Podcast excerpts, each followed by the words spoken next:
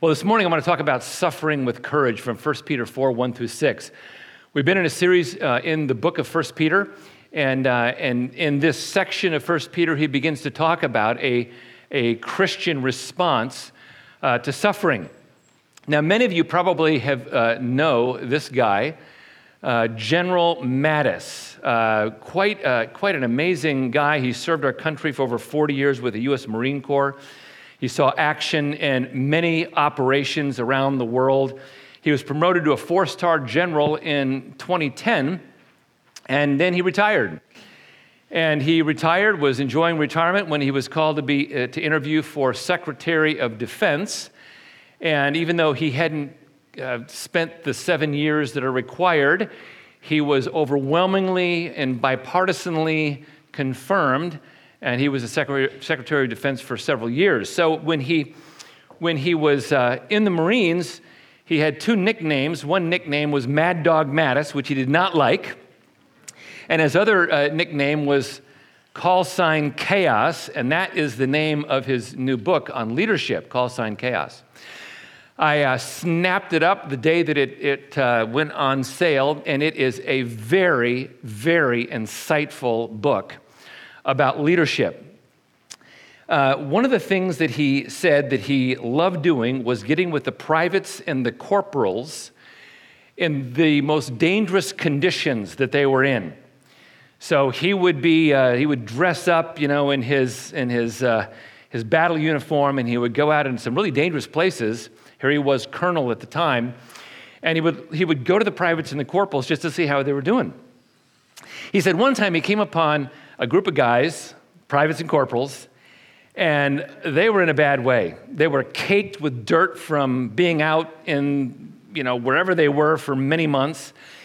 And they, they just looked tired, exhausted, hungry. They were, they were just not in a great way. And General Mattis shows up, or Colonel Mattis shows up. He says, How you guys doing? And here's what they said with a smile on their face We're living the dream, sir. We're living the dream. And he said, you know, that really challenged him because that was not the only time that Marines said that. He would repeatedly come upon soldiers who were suffering, many times suffering heroically. And he said, I, I, could not believe the positive attitude they had, even when they were in pain, even when they were struggling with the hard times of their service to our, our country. Seeing people, he said, who suffered with courage is what inspired him to stay in the Marines and keep offering that kind of leadership. Now, look, God's call on our life rep, uh, reflects a similar value. We are called to suffer at times with courage. And it doesn't take just being in the Marines to do that. Many of you know this dear person, Frida Wilcox. Frida Wilcox has passed away recently. But after Frida retired, she had, uh, she had uh, heart issues and she had quadruple bypass surgery. And I went down to Tulsa to visit Frida. And before I got into a room, the doctor told me, We have not been able to manage her pain very well because of blood pressure issues. So I thought, I'm going to be walking into a hospital room with somebody who is in desperate pain and that was not the case at all. Uh, I walked into her hospital room and she immediately smiled. Admittedly, it was through teeth gritting back pain. She smiled and she was on a vibrating bed because they were worried about blood clots. Very uncomfortable, vibrating bed. And for the next 15 minutes, it was as if Frida Wilcox was hosting me in her room. Now, Frida's a person who has discipled many of many women in this congregation. She was a winsome, positive, passionate follower of Jesus Christ.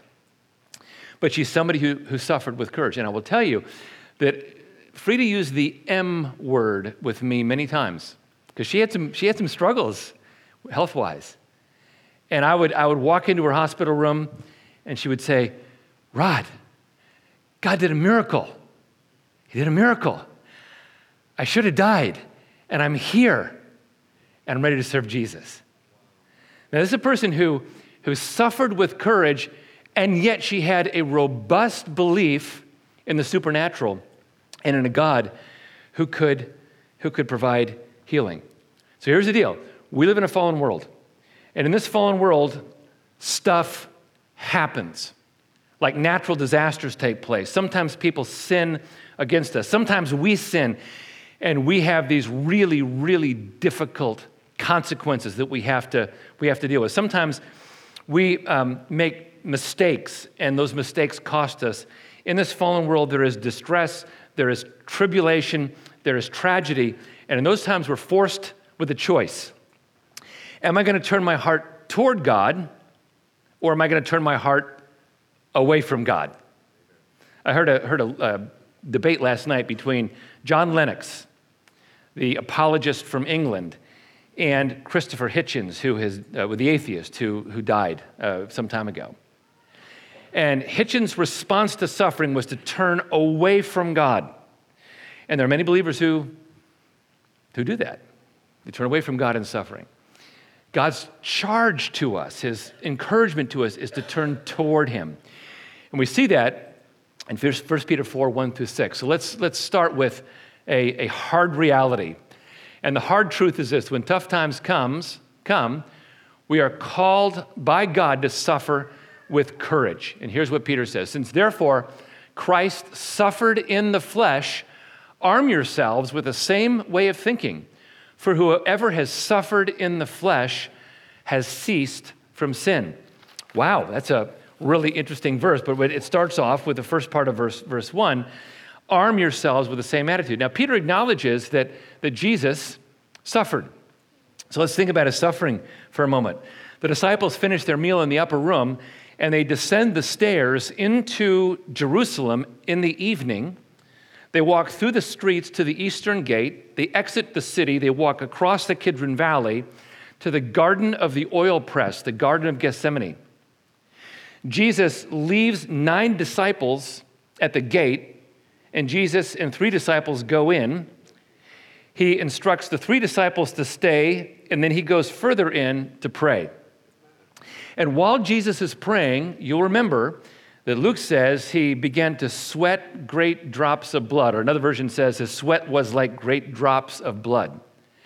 He was in this intense pressure, knowing what was going to happen the day after. And indeed, for the next 18 hours, Jesus uh, is going to suffer horribly.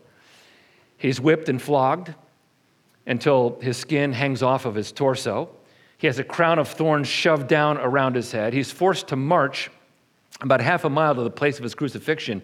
And there's this 110 pound beam on his bloody raw back, and he's, he's walking in shock to the place of his crucifixion. He has nails driven through his hands and his feet. On the cross, he endures the shame of nakedness and the incessant buzz of the insects that land on those, on those open sores. There was no worse way to die than crucifixion. So when Peter says, Since therefore Christ suffered in the flesh, he's referring to that event, the event that he had on the cross. But you know, um, it actually is, is worse than just the physical because there is, there is the spiritual as God the Father is placing the sins of the world onto Jesus, and Jesus is enduring that guilt as if it were her, his own. Look, I can't hardly deal with the guilt that I feel, and I'm a single human being. I'm married. I, mean, I'm just an individual human being. I, I, I can hardly deal with my own guilt. You know, but Jesus is dealing with, with the guilt of what, 40, 50 billion people? Everybody who ever lived? 100 billion? I don't know how many people have lived, are living, and will live. But he's dealing with all of, all of their guilt as well. So his suffering is not just physical, it's also, it's also spiritual. And to make things even worse, God the Father seems to withdraw the sense of his presence to Jesus. So he is utterly alone and I, as I often say, it's like he's the reject of heaven and earth. People below rejecting him. It's as if God the Father above is rejecting him. That's how he felt. And what is Jesus' attitude as he suffers, as suffering in the flesh? Back in the ancient world, there were people who would be crucified, and as long as they could get air into their lungs, they would utter, utter obscenities.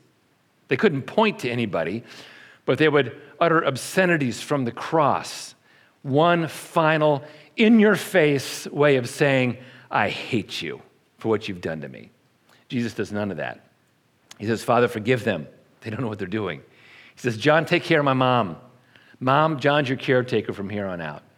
He says things like, it's finished, meaning he knows that there is a victory coming. So here's the amazing picture of Jesus suffering. He suffers, but he suffers with somebody with noble integrity. And he made the choice to entrust himself to God in the midst of his suffering. And we, we have that same choice when we, when we suffer, when we go through hard, hard times. And the choice is will I turn to God? Now, here's the interesting thing that I see about Jesus turning to God. Jesus turned to God when he said, My God, my God, why have you forsaken me? He's quoting Psalm 22, verse 1. Now, by quoting Psalm 22, verse 1, Jesus is saying, This entire psalm applies to me. And guess what happens halfway through Psalm 22? There's a cry of victory. It's like Jesus is saying, God, I'm in pain, but I know the victory is coming. So, what does this have to do with us? Well, Peter says, arm yourselves with the same kind of, of attitude. So, um, so arm yourselves. The word arm yourself means to prepare something beforehand. How many of you ever taken a backpacking trip and you've prepared beforehand? Like you've, you, got, you got your tent, you got your sleeping bag, you've got your water bottle, you've got your stove, and then you have a first aid kit, you've got things for blisters, you may have some, some Advil for the aches and pains that come with hiking, you have some rain gear.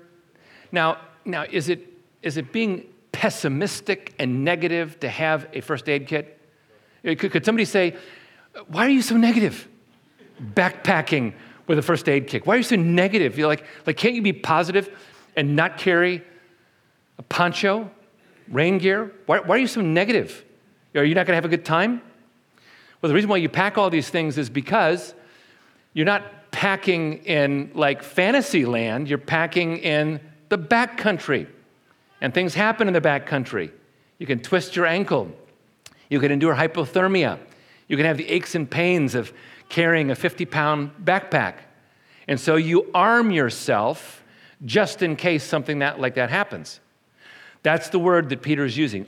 Arm yourselves with the same attitude that Jesus had. Same thing uh, would take place if you go on a, go on a road trip. I told you my, my wife went on a road trip uh, with her grandkids, and part of the trip was Bartlesville to Yellowstone.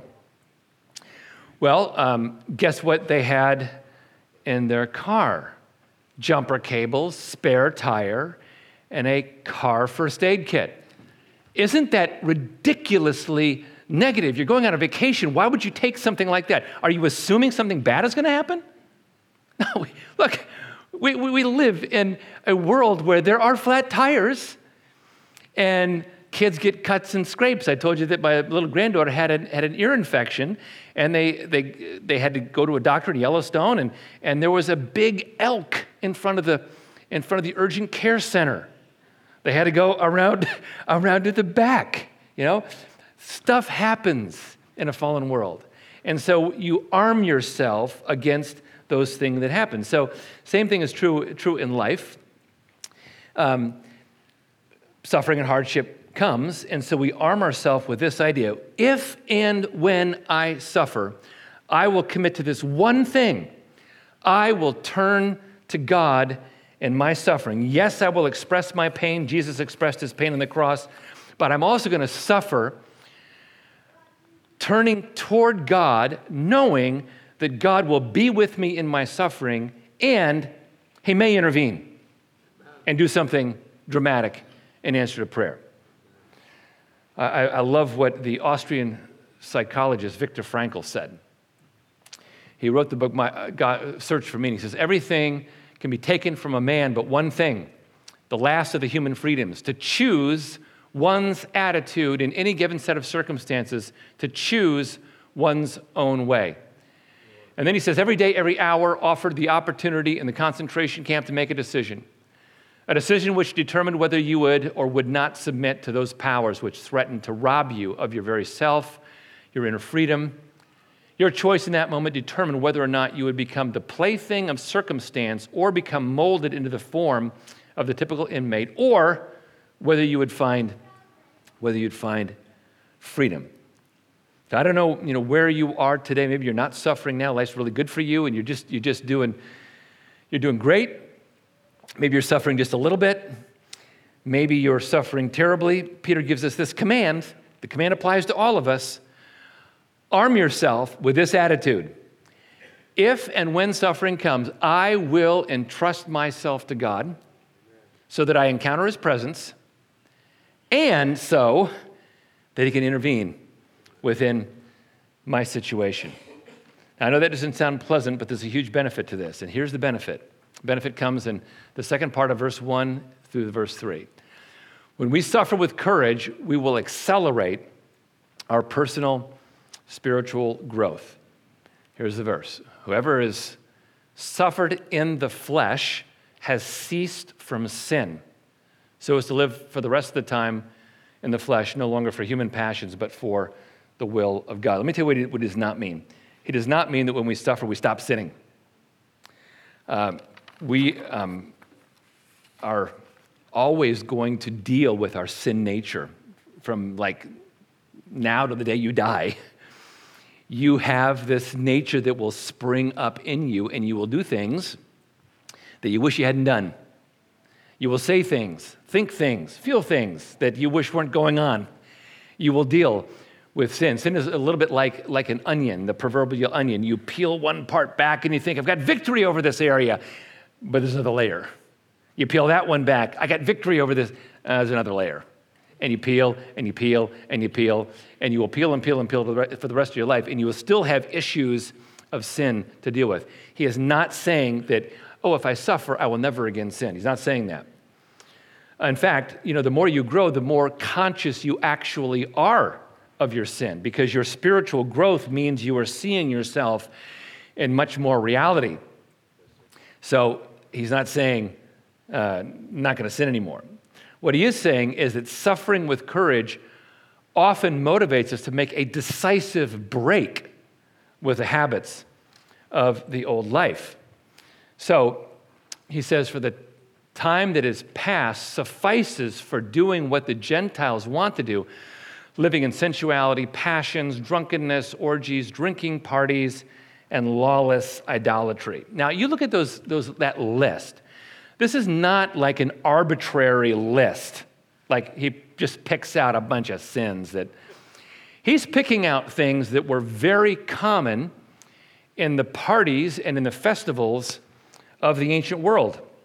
So people would go to these parties and, their, and, and festivals, and they would do these things. That what, what, that's what was trendy in the ancient world. It sounds sort of relevant to our world today, actually, but it was very trendy in the ancient world to do these kind of things. So imagine somebody who comes to Christ, they're beginning to change, they're suffering a little bit for their faith, and one of their old friends say, Hey, Come to this party. It's going to be Saturnalia or Anna Perenna.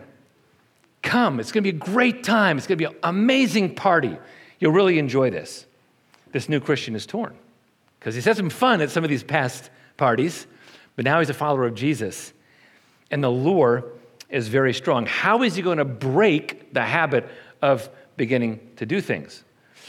So, what Peter is saying is that when we encounter suffering, it does something to us. It begins to break some of those habits where we say, you know what?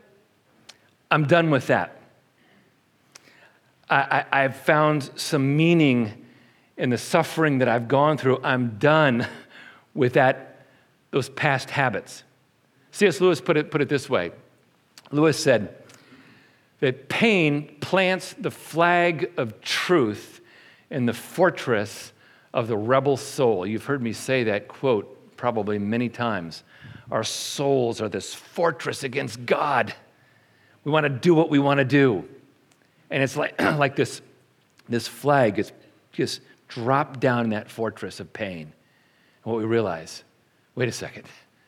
Truth is, truth is, there's a God in heaven before whom I'm accountable. He's good. And this pain makes me realize that it's not all about me, not all about my, my life and my wants, and, and, and I need to think differently. You know, so um, think about somebody who is a believer, goes through a terrible car accident, they're in the hospital, and I've heard things like this happen before where they're in the hospital and I will visit them and they will say, Man, God intervened in the most amazing way. You wouldn't believe it. Like the person who's driving behind me was an ER nurse. And so here I am in this mangled car, and it was an ER nurse who showed up within seconds. They had a first aid kit in their car. I go to the hospital, and, and the person there, you know, was, had this unique qualification. It's like everything came together for me. No, I, you know, so I suffer, and now what I want to do is I want to I want to live for God. I don't want to go back to the old habits because I've seen the power of God and the intervening grace of God. I want, I want to be different now. So there was a Greek playwright named Aeschylus, and the Apostle Paul was well acquainted with the plays of Aeschylus. Aeschylus has this amazing statement in his play called Agamemnon. And here's, here's what he says he who learns must suffer. Even in our sleep, pain which cannot forget falls drop by drop upon the heart until our own despair against our will comes wisdom through all the awful grace of God. And it, I didn't read that quite, quite well. Until in our own despair against our will comes wisdom through the awful grace of God. What this playwright is saying is something that Paul talks about all the time in his writings. And that is sometimes it is only in times of dark despair that our hearts are opened up to the power and the presence of God. And we say, you know what, I'm so over those things in my past life. I'm so over that. And so, and so then what, what um, Peter says is, is that we might begin to live for the will of God. Well, the will of God is used 17 times in the New Testament. And about five of those times, it means to live in an abiding, empowered relationship with God. So the idea is that I go through a time of, of suffering, and now I'm motivated to live in an abiding, empowered, passionate, first love relationship with God. And sometimes we do not get there until we go through seasons of pain. What did Psalm 119 say? It says, It was good that I was afflicted so that I might follow after your word. I'm now motivated in a different, different way. So now we saw a hard truth and a benefit, hard truth and a benefit. Now we see another hard truth and we'll see another benefit. Here's another hard truth opposition to your faith is not abnormal, but normal in a fallen world. So sometimes the suffering that you go through is suffering that happens because of persecution. So Peter goes on, he says, with respect to this, they are surprised when you do not join them in the same flood of debauchery. What a phrase, huh? flood of debauchery. You know, that, that's one of those phrases not many people use anymore, but, uh, but it's, it's a very picturesque idea. Debauchery, you know, out of control, bad habits. Flood means a flood that's totally out of control. It's a, like, a, like a double abundance of debauchery. And so, what do they do? They, they malign you. They, they malign you. Well, the word that I, I want to emphasize is the word surprised. Because the word surprised means to be negatively surprised by a thing that's odd or weird, a thing that is bizarre or disgusting. One day, many years ago, my boys and I were driving to a campout on a dirt road. And we're driving pretty slow uh, in, our, in our van because it was a dirt road. We're driving pretty slow, and we see this movement on the road up ahead. I slow down. I think, what is that? Like, what is that? I don't know what it is, but it looks really disgusting. If I have my memory right, I'm looking, I'm driving closer, and it was a cluster of tarantulas. Now, I just, I don't like spiders or snakes. And this was a cluster of big, hairy, creepy, crawly tarantulas, Got a cluster of them coming across the road. And um, I did this involuntary shiver, like, like this, like this. That's the word surprised. Negatively surprised by something that was weird or odd. And they're going to be people who think that exact same way about your faith in Christ. They don't understand it. It seems crazy to them. And therefore, they have this gut reaction and their faces contort. And they say, Seriously, you're, you're a Christian? Ugh. Ugh. I don't want anything to do with that. That's ugh. Christianity. Ugh. Not good. So you can, you can imagine that they begin, then would begin to get angry. And then what happened in the ancient world was, was that somebody would come to Christ, and there were all these negative stereotypes in the ancient world. Like, like what is communion? In communion, they draw blood and they drink each other's blood. That was a stereotype. Of course, it was not true, but it was a stereotype. And so those stereo- people would react against that stereotype in the ancient world. But that stereotype is still here today. Uh, just, it's just updated a little bit. People have these crazy stereotypes about the Christian faith. Every once in a while, you know, I'll, I'll read books by people who are rejecting the Christian faith. And when I hear about why they're rejecting it, I think that it's crazy that they would think that that's what Christians believe or what the Bible says. It's crazy. But it's a stereotype that they seize on and they, and they, and they embrace. And so people from time to time may end up maligning you. And to complicate matters, we live in this deeply polarized society where you know you can say you believe something and this whole mass of stereotypes get applied to you whether that's true or not. And so it's possible to be maligned for your faith. So that's a hard truth. It's a hard truth. So think about this for, for a second. To be surprised means to be negatively startled by the introduction of something new and strange. And it's possible that if somebody finds out about your christian faith that may be exactly what they feel about you. That's a hard truth. Now comes the benefit after that hard truth. The benefit is some of the people who are angry with you are going to come to Christ. Some are going to come to Christ. So here's what Peter says. Um, but remember that they will have to face God, who stands ready to judge everyone, both the living and the dead. That's why the good news was preached to those who are now dead, so that although they were destined to die like all people, they will now live forever with God in, in the Spirit the people who are now dead are people who are spiritually separated from God. It's not talking about people who are physically dead, they're spiritually separated from God. And in that sense, they're dead, but therein lies our opportunity. Because they might be irritated um, at us. We might be irritated at them uh, for rejecting us. We might be hurt because they've maligned us, but they need us. They need us because they face a tragic destiny.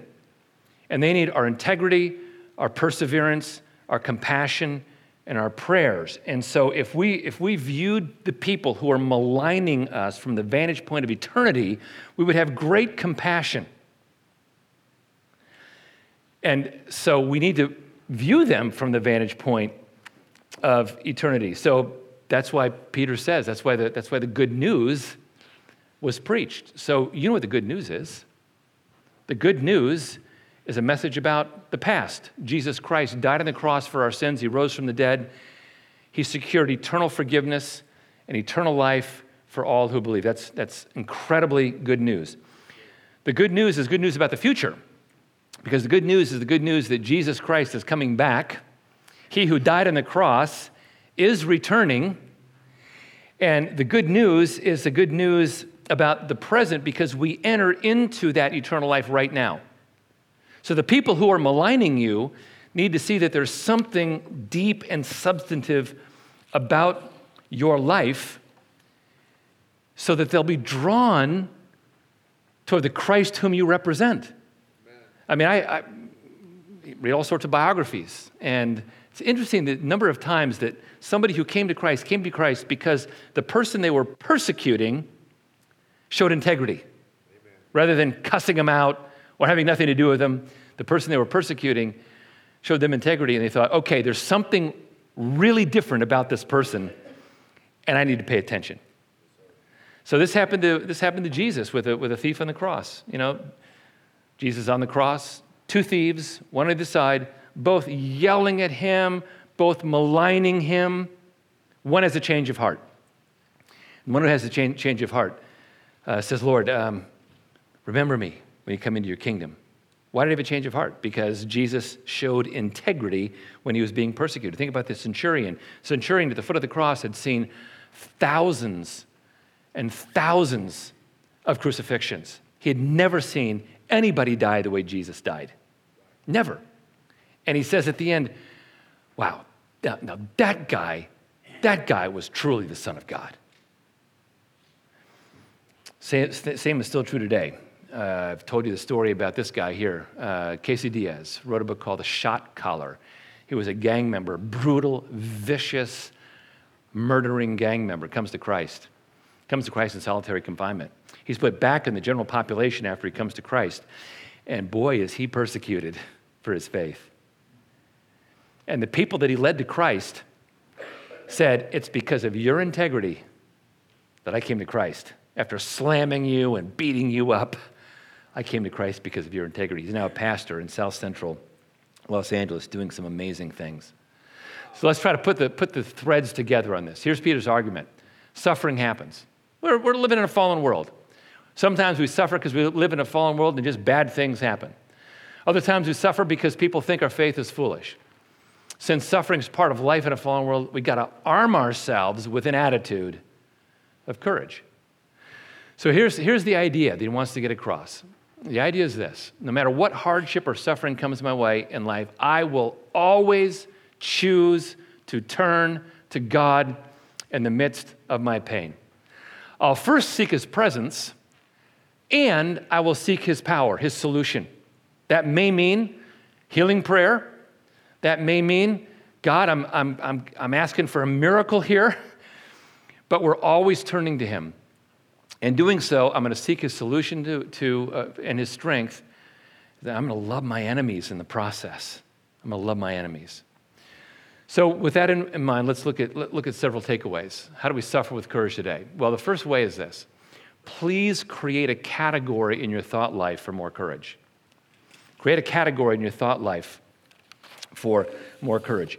This would be courage in two categories courage, first of all, to endure personal suffering, and courage uh, to suffer for Jesus if it means suffering for your faith. You know, sometimes there's just suffering of a fallen world, and sometimes there's suffering because you because you're a Christian. I found out this morning that um, one of our ministry partners in Cuba was arrested either yesterday or the day before for preaching the gospel. Um, I, I, don't, I don't go through that, but in Cuba you do. And so, you know, that person has had courage to be able to, be able to, to do that. I would say as well that courage means that I will always seek God's supernatural solution. Because sometimes people will, will suffer and they will, they will go, well, I just got to suffer and just got to grin and bear it here. And so I'm just going to have to suffer with courage. And no, don't stop there. What you want to do is you want to seek God's supernatural solution. You want to seek his miraculous intervention. And by doing that, what you're doing is you're, is you're, is you're saying, God, you, you are the God of the universe. You, you, you taught me to pray, Thy will be done on earth as it is in heaven. Your kingdom come, God. I pray that your kingdom power would break through in this situation. It takes courage to pray for that. And so I, I encourage you when you go through a time of suffering, you know, seek courage. And part of that courage is to pray for a supernatural solution. Here's a second, a second takeaway um, build some disciplines in your life that will sustain courage. Maybe that means you memorize some of the relevant verses about God's power and suffering. Maybe that means you keep a journal. You know, some of the darkest moments of my, of my life, my journal was my lifeline. And there were times where I would take my journal literally with me everywhere. I sort of do that now, but, but my journal was my lifeline in some of those darker moments.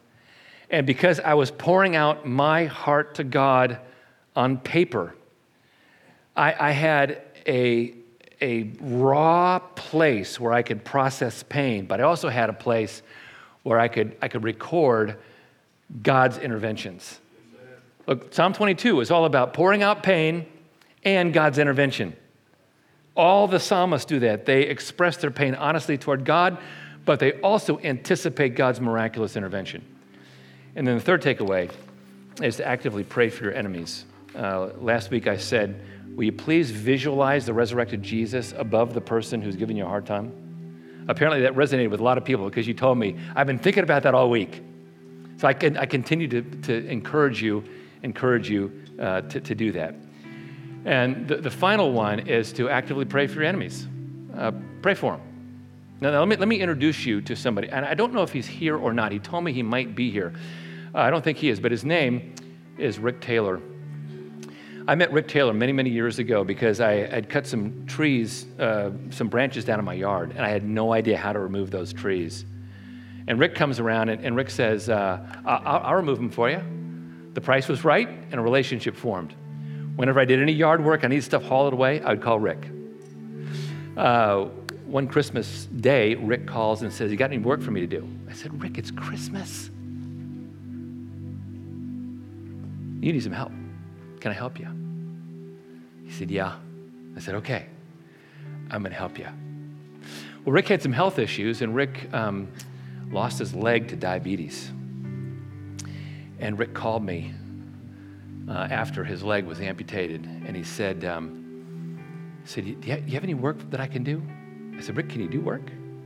He said, Yeah, I can take my walker over to your, your, um, your flower bed and weed it. I said, Okay.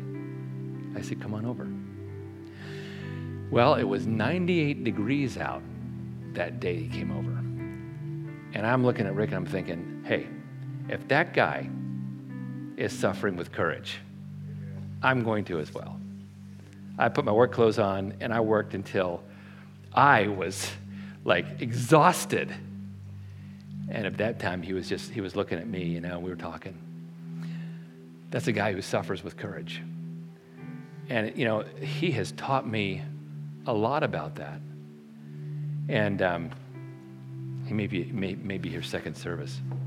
I'm just telling you, God loves it when we begin to do this. Peter says, arm yourselves with that same attitude because he who suffers is going to have victory over sin. And he may see a miracle in the process. Let's stand for closing prayer.